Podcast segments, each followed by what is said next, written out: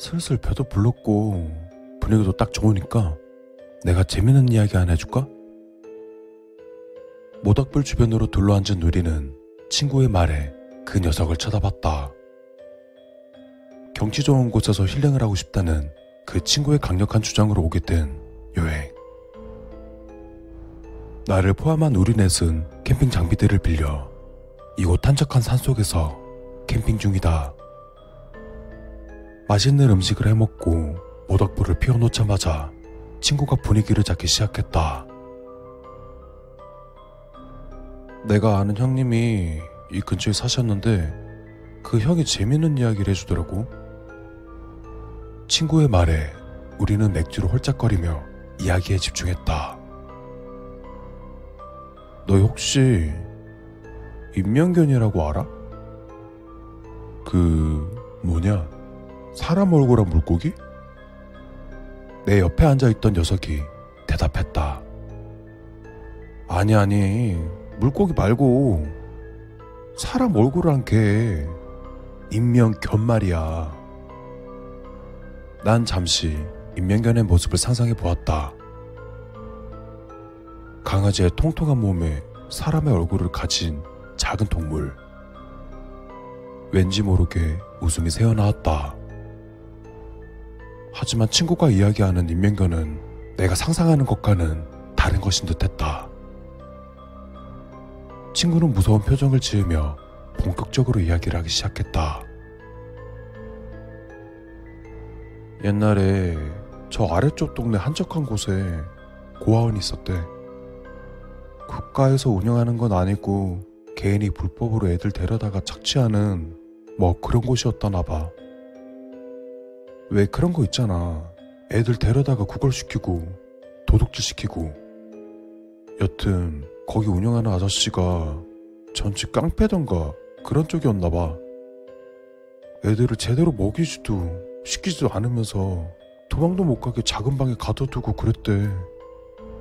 알 사람들도 다 알면서 그 아저씨가 무서워서 모르는 척 하고 있었다는 거야. 그러다가 일이 터진 거지. 어느 날부터인가? 아이들도 그 아저씨도 보이지 않았대. 그냥 이사를 갔나 보구나 하고 생각했겠지. 그러다 어떤 아줌마가 그 집에서 나오는 무언가를 원발치에서 본 거야. 그건 새까만 개. 덩치는 진돗개보다 조금 큰 정도인데 좀 이상했대. 고개를 삐딱하게 기울이고 아줌마를 쳐다보던 개 얼굴이 꼭 사람 얼굴 같았다는 거야.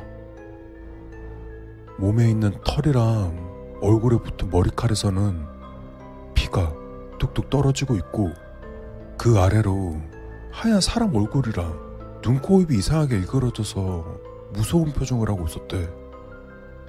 그리고 가만히 서서 그 아줌마를 보고 있었다는 거야. 거기까지 들은 나는 진저리를 치며 자리에서 일어났다. 야, 어디가? 지금부터가 재밌는 건데. 열심히 말하던 친구가 나를 보며 말했다. 난 그런 유치한 이야기 싫어해. 화장실이나 갔다 올게. 난 랜턴을 들고 풀숲으로 들어갔다.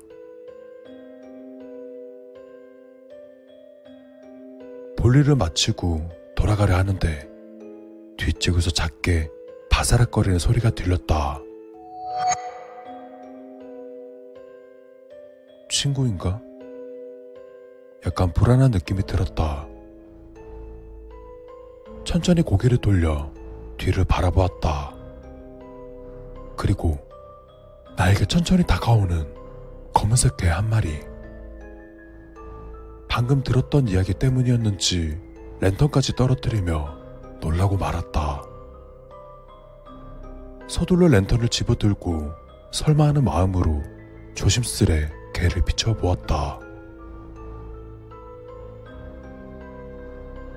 아, 저 쫄보 새끼. 무서우면 무섭다고 말을 하지. 어, 일단 계속 얘기할게. 여기서부터가 진짜 이야기야.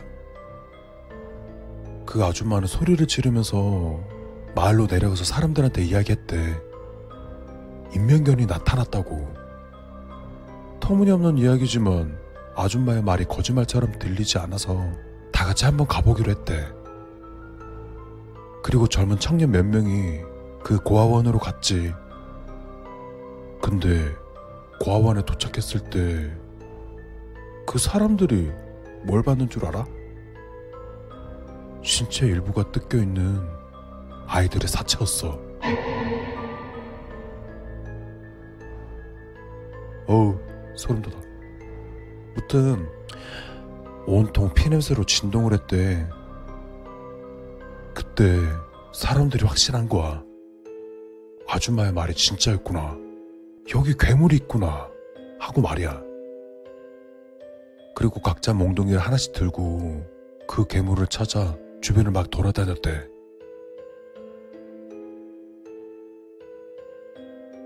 랜턴에 비춰진 개의 모습에 난 나도 모르게 안도의 한숨을 쉬었다.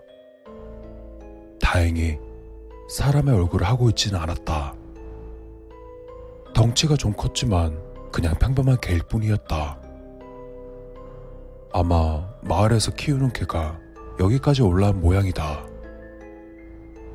개는 꼬리를 사랑사랑 흔들며 내게 다가오고 있었다. 안도한 나머지 개의 머리라도 쓰다듬어 주려던 그때 개가 이빨을 드러내며 나에게 달려들었다.